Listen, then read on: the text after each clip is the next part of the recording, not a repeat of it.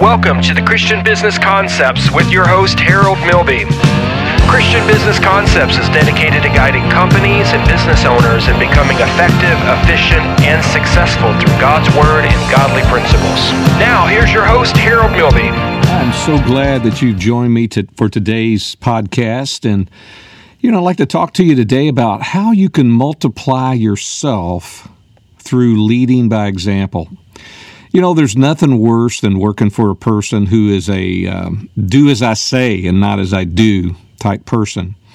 You know, resentment and bitterness begin to deteriorate the morale within a company or a church or an organization. And, uh, you know, we see this today with politicians.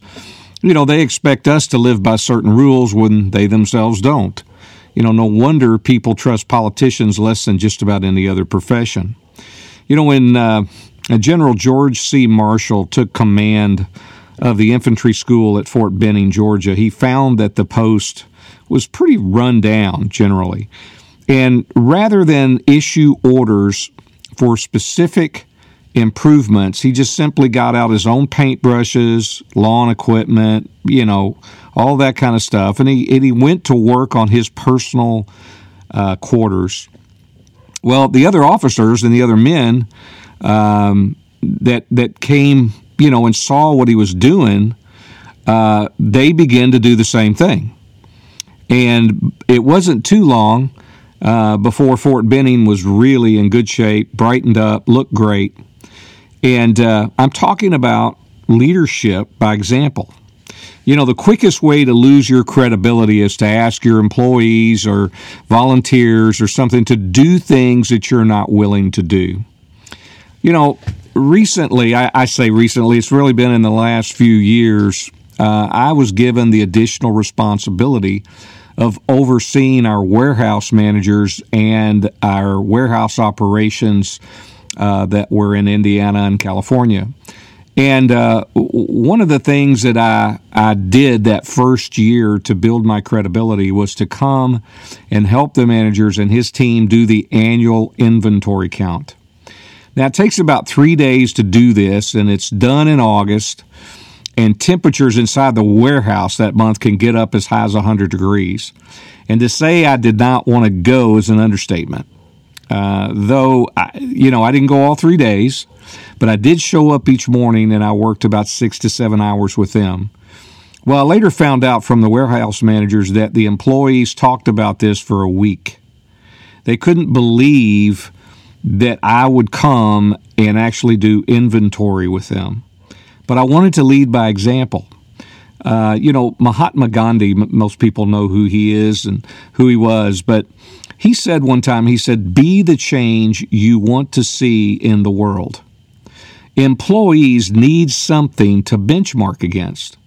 They need to see examples of the work behavior that we as leaders want them to emulate. You know, in First Timothy chapter four and verse twelve, it says, he was talking to Timothy, Paul was, and he said, "Let no man despise thy youth, but be thou an example of the believers in word, in conversation, in charity or love, in spirit, in faith, in purity." He was trying to tell Timothy, lead by example. In uh, the book of Philippians chapter four and verse nine, it says, "Those things which you have both learned and received and heard and seen in me, do, and the God of peace shall be with you." So what he was saying uh, to the church at Philippi was, look, look what I did. You know, learn from me. I tried to lead by example, so therefore you do the same. So what leaders and bosses don't understand is that by being a bad role model, abusing power, not following the same rules and regulations you're asking other people to follow, it's going to cause a lack of respect and resentment in you as their leader. In short, they'll only follow you if they absolutely have to because of your position. You know, President Eisenhower, and I love this, I, I love this story, but President Eisenhower, he was always known for sharing his insights on leadership by placing a small string on a table. And pushing the string, he would say, "See how the string bunches up and comes to a stop when I push it." Then he would pull the string on the table and say, but when I get in front and pull it, it follows wherever I go. And this is what leading by example is. It's getting out in front and being the example. You know, you, you have to prepare yourself to be the example by not thinking of yourself as all that. You know, there's that saying, you're not all that in a bag of chips. Well, let's just be honest. You know, you put your pants on like everybody else does. You're a human being like everybody else. You may have a different position, but let's understand something. The only reason that you are their boss or that leader is because you have put yourself through your good work or through example or, or however you got there, because you've put yourself in that position. But you've got to understand that you've got to be prepared in your heart of hearts to lead with example. Now, here's a wisdom seed. Being a good leader is about what you do, not who you are. Your title or position doesn't mean you're a good leader. To become a good leader, you've got to learn to lead by example. You know, consciously looking for ways to be a good example. I, I, I'm not just talking about, you know, thinking about being a good example. I'm not just talking about if it happens, it happens.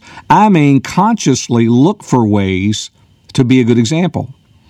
You know, one day I was out walking the parking lot, and uh, there was some paper on the ground, and I noticed two or three people going in the office that day, and they just walked over it. They didn't pick it up. Well, I stopped, and I picked up that piece of paper, and I want you to know somebody had been watching me. And they came to me, and they said, you know, I was just going to watch and see if you picked up that piece of paper. And uh, sure enough, you know, they told other people, but I didn't do it for that reason. I just did it because it was an opportunity for me to be an ex- a good example, whether people were looking or not. I didn't know they were looking, but I just did that because I felt like that's what I needed to do.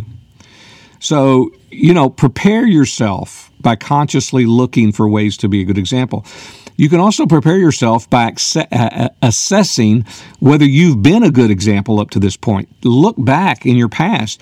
Have I been a good example? Ask yourself that question.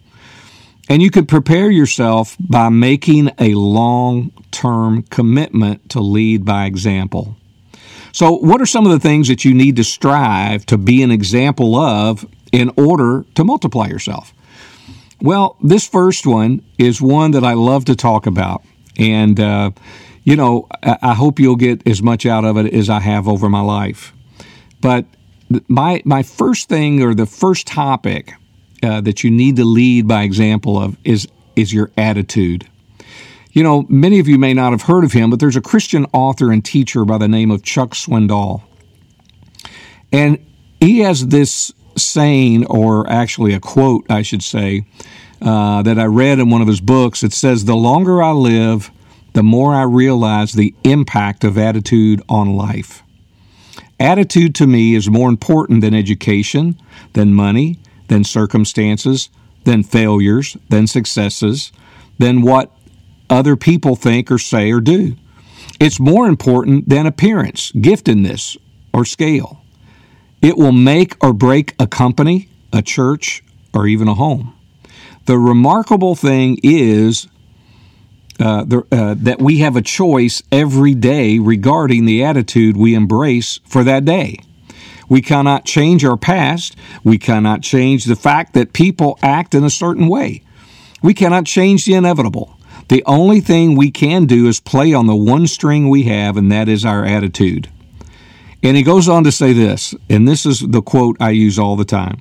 I am convinced that life is ten percent what happens to me and ninety percent how I react to it. So it is with you. We are in charge of our attitudes. You know, attitude is one of the few things in life we can control. You know, I, I love flying. I, I, you know, I'm not a pilot, but I enjoy going up if somebody has an airplane. Our company has a has a, a jet. Uh, I've been up on the company jet. Uh, in the cockpit, there's all kinds of gauges and everything, but there are two gauges that are particularly important. One is the altimeter, which tells you your altitude. you know, how far off the ground that you are. And the other is the attitude. Now, the attitude gauge lets you know the position of the nose of the plane in relation to the horizon. So if the attitude is up, then the plane climbs higher and increases its altitude. But if it's pointed below the horizon or down, it begins to lose altitude. Now, this same principle works in people's lives. When their attitude is up, they can soar. But if their attitude is negative or down, then they are on their way down, and the results are normally not good. Because, see, your attitude affects a lot of things. You know, your attitude affects how you handle problems and conflicts. It affects your relationships. It affects your inspiration. It uh, it affects your confidence, for sure. And your attitude affects your stress level. And it affects your energy level. So what are some action steps that you can take Uh, to help develop a positive attitude? Well, first of all, smile. You know, I tell salespeople all the time when they make phone calls, smile when you're talking on the phone. Because I'll be honest with you, you can hear somebody smiling on the other end. It just really helps your attitude, but it helps the attitude of the person listening to you on the other end of the phone. So start your day by smiling in the mirror. You know, share your smile with other people during the day. I, I really practice this. I go into a store, I go into the gas station, I go into a restaurant. I really try to meet people with a smile. The other thing that you can do is dress for success and a positive attitude. Exercise daily. Get some exercise in. It makes you feel better. Gives you a better, better uh, attitude, gives you a better attitude about life, about your person. Uh, why don't you focus on the future and not the past? Look, you can't do anything about your past. You can't do a thing, but you can do something about your future. So start developing these things, and that'll help you increase, a po- increase and develop your positive attitude. The other thing that you can do is believe in yourself, and I'm not going to take the time to get into that, but if you struggle with that, there's lots and lots of material out there. I encourage you to read self-help books. I've always shared with you the importance of having a growth plan for your life personally. And find those things in your life. If you struggle with attitude, I gave uh, a couple of books on attitude to, to somebody that I, is, is a very, very special person in my life because they had struggled with attitude. And that book, they said, has changed their complete outlook on life. That's what you want to do with your attitude, because it will. It'll give you a better outlook. Begin to speak positively. You know, uh, somebody said, well, I feel horrible. And the other person said, well, you know, you ought to, you ought to say things more positive. And the person looked at him and said, okay, I'm positive I feel horrible. Well, that's not what I mean when I say speak positively. I mean actually be positive Uh, in how you speak, how you speak to people, and uh, what you're what you're doing, uh, and then practice positive thinking. Um, you know, reward yourself for accomplishments from time to time. We don't do that enough. You know, when you have accomplishment, reward yourself. Do something special. You know, uh, practice a life of gratitude. You know, be grateful. Just practice that life of gratitude. I'm telling you, it'll really help turn your attitude around. Here's another wisdom seed. Your attitude can determine your success. Let me say it again. Your attitude can determine your success. I've never known very many people to be successful and just have a bad attitude. It just doesn't happen. And and here are just a few things that I've learned about the importance of attitude. Like enthusiasm, your attitude is contagious. Here's another one. You will change your attitude when you decide you really want to. Your attitude will either help you or hurt you. Your attitude is more important to your success than your gifts, your talents, and your abilities. The world around you will change once your attitude changes. And then what you allow your mind to think on determines your attitude. Look at Philippians chapter four, verse eight. He says, finally, brethren, whatsoever things are true, whatsoever things are honest, whatsoever things are just, whatsoever things are pure, whatsoever things are lovely, Whatsoever things are of a good report, if there be any virtue, if there be any praise, think on these things. So what you allow your mind to think on determines your attitude. Now, your attitude can either attract people, the right people in your life, or it'll repel the right people in your life. Because if you've got a good attitude, you attract people who have a good attitude, and that's who you want to be a part of your life. Now, your attitude can help determine the level of favor that you receive, not only from the Lord, but from other people. Your attitude um, will never change until you see the benefits that your attitude will bring. That you're cha- you know, once you change that attitude, if you can't see the benefits of having a positive attitude, you'll never change your attitude. Now, you've got to examine and adjust your attitude on a regular basis. I mean, listen, I'm not going to tell you that there's not days when I have a really bad attitude. Happened to me the other day. And somebody sent me a meme and texted me a meme, and it was really kind of funny. And I sent him a text back, and I said, hey, I needed that. I, I just kind of had a bad attitude, you know, for a couple of hours, and I needed to shake it off. So, you know, you've got to be willing to recognize that sometimes you're just you you gotta you're gonna have a bad attitude. You gotta adjust it every day on a regular basis. Your attitude can be controlled by your emotions, or your emotions can be controlled by your attitude. Let me say that again. I used to teach this when I was a pastor. Your attitude can be controlled by your emotions, or your emotions can uh, be controlled by your attitude. Here's another thing. My attitude towards others will determine their attitude towards me. That is huge.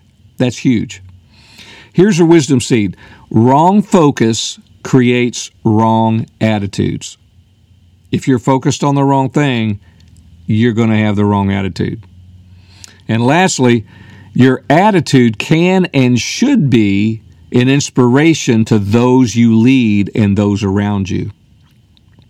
In Joshua chapter twenty-four, verse fifteen, it says, "And if it seem evil unto you to serve the Lord, choose you this day whom you will serve, whether the gods which your fathers served that were on the other side of the flood, or the gods of the Amorite, Amorites, in whose land you dwell. But as far as me and my house, we will serve the Lord." And Joshua inspired the people because of the way he lived, the way he led. And he inspired the people to turn from idols and false gods to serve the one true and living God. He did that because he was leading by example. And as a leader, you will either let other people's attitude affect and change your attitude, or you will decide to affect and change other people's attitudes with yours. As a leader, you will experience a wide range of attitudes possessed by your employees on any given day. Train yourself to protect your attitude. So if you're going to lead by example, that first thing you've got to lead by is your attitude. The second thing I would say that you need to be an, uh, a leader in and to lead by example is in being organized or organization. A disorganized office is a sign of a disorganized mind. I mean, I really believe that, and I've I've had to struggle with that at times. Disorganization causes you to be less effective and less productive. With all of the technology, the smartphone apps, and software on the market, there's really no reason for being disorganized anymore. And I'll encourage every single one of you that are listening to this podcast to purchase a book called Getting Things Done. It really changed my work life, and it helped me uh, to be much more efficient and effective, and to get a whole lot more done during the day than I ever had before. So let me say this about being uh, organized. You don't have to be a natural. I'll be honest, when I first got into the business world, I was not naturally an organized person, but I had to learn to be organized. I had to learn. And I, I just, I'll share this wisdom seed with you. Being organized can be learned. Being organized can be learned. being organized eliminates stress and agitation. Uh, if you're organized, it helps you to prevent errors. Uh, if you're organized, it will require you to make tough decisions. But when you make those tough decisions, you'll find out that you've become more efficient and more effective. You know, I, I have a new pre, uh, uh, operations manager uh, in the division that I that I run, and he is really good about being organized. And I, I watch him in amazement sometimes, because at one point I was heavily involved on the operations side. That's not my forte. That's not, you know, that's not necessarily what my gifts are, but it's something I had to do for a period of time. And, um, I, you know, I, I just wasn't naturally organized. This guy is naturally organized, but he's taught himself how to do this. And he's got great experience on the operations side, but he's had to make tough decisions. And To to make those, once you make those tough decisions, it really helps things run smoothly. You become more efficient. You have less errors. So don't be overly critical of yourself if you lack some natural abilities and talents to be an organized person. Becoming organized is just going to require you to be disciplined. I mean, that's what you're going to have to do. You're going to have to discipline yourself to make sure that you're organized. If you're not operating off a to-do list, and I would encourage you to get an app uh, or something on your smart device. That way it's always with you. My cell phone is by the bed all the time. And there are times that I wake up at two or three in the morning with two or three thoughts. And I don't want to forget those thoughts. I'll pull my phone out, and I know, you know, it lights up, and my wife wakes up. What are you doing? She doesn't even ask anymore. She knows. And uh, I just type that in. Then I can relax and go back to sleep and not worry about it, because now I know it's going to get done. It's on my list. I encourage you, work off of a to-do list. Now, follow these important steps if you're going to keep organized. First, use schedules and deadlines. Give yourself deadlines to get things done. I like to try to get the, the hardest things done first. Doesn't always work out that way, but I, I, I like to try to get those done and out of the way. But you got to use a schedule, and you've got to have deadlines on those schedules. Keep good notes. I, you know, the one thing I've I've always tried to get away from handwritten notes and and things like that. But you know, and try to be digital. But to be honest, I like to have a notebook that I have in my office, in my briefcase. It goes with me wherever I go, and I use it kind of as di- as a diary of things that I had to do, so that I've, I can refer back to that and say, oh, yeah, I remember I did that on this date, and I and I date each page so that I can go back and find maybe some important information or something that I wrote down. So I still have some written notes, but keep good notes. The other thing is, is you've got to declutter regularly. You, you, you can't do it once a year. Uh, you know, I typically, at the end of the week, I'll get in there, and my desk will be nice and straight Uh, and ready for Monday morning. So you just have to declutter on a regular basis. And then the next thing, I encourage you to develop processes and systems. Processes and systems are one of the greatest things you could ever develop, and I encourage you to do that.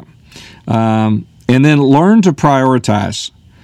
Um, you know, you've got to have that opportunity in front of you to look at those things. That's why I say work off a to-do list. Work off that to-do list, and then go down through there and prioritize. If you want to number them, color code them, give them letters, however you want to do it, that's up to you. But let me encourage you, make sure that you're prioritizing that list. Now, there's going to be times when you have a list and you work off of that list for two or three days, and then all of a sudden you get away from it. Go back to it. It's okay if you fail, but don't just you know, continue in that failure.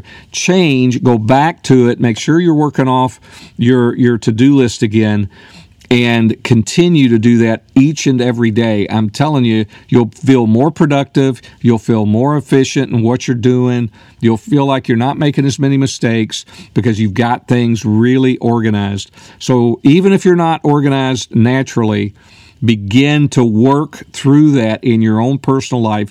Get some books on it. Like I said, Getting Things Done is a great book. I encourage you to get that and read that.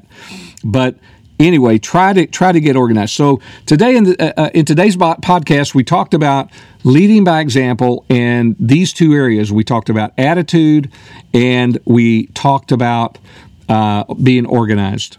In the next episode, I'm going to continue this, and we're going to talk about a few more things that you need to lead by example. But that's all we have time for in today's broadcast, so be sure to tune in next week for part two of Multiplying Yourself Through Leading by Example. Until then, remember, Jesus is Lord, and He wants you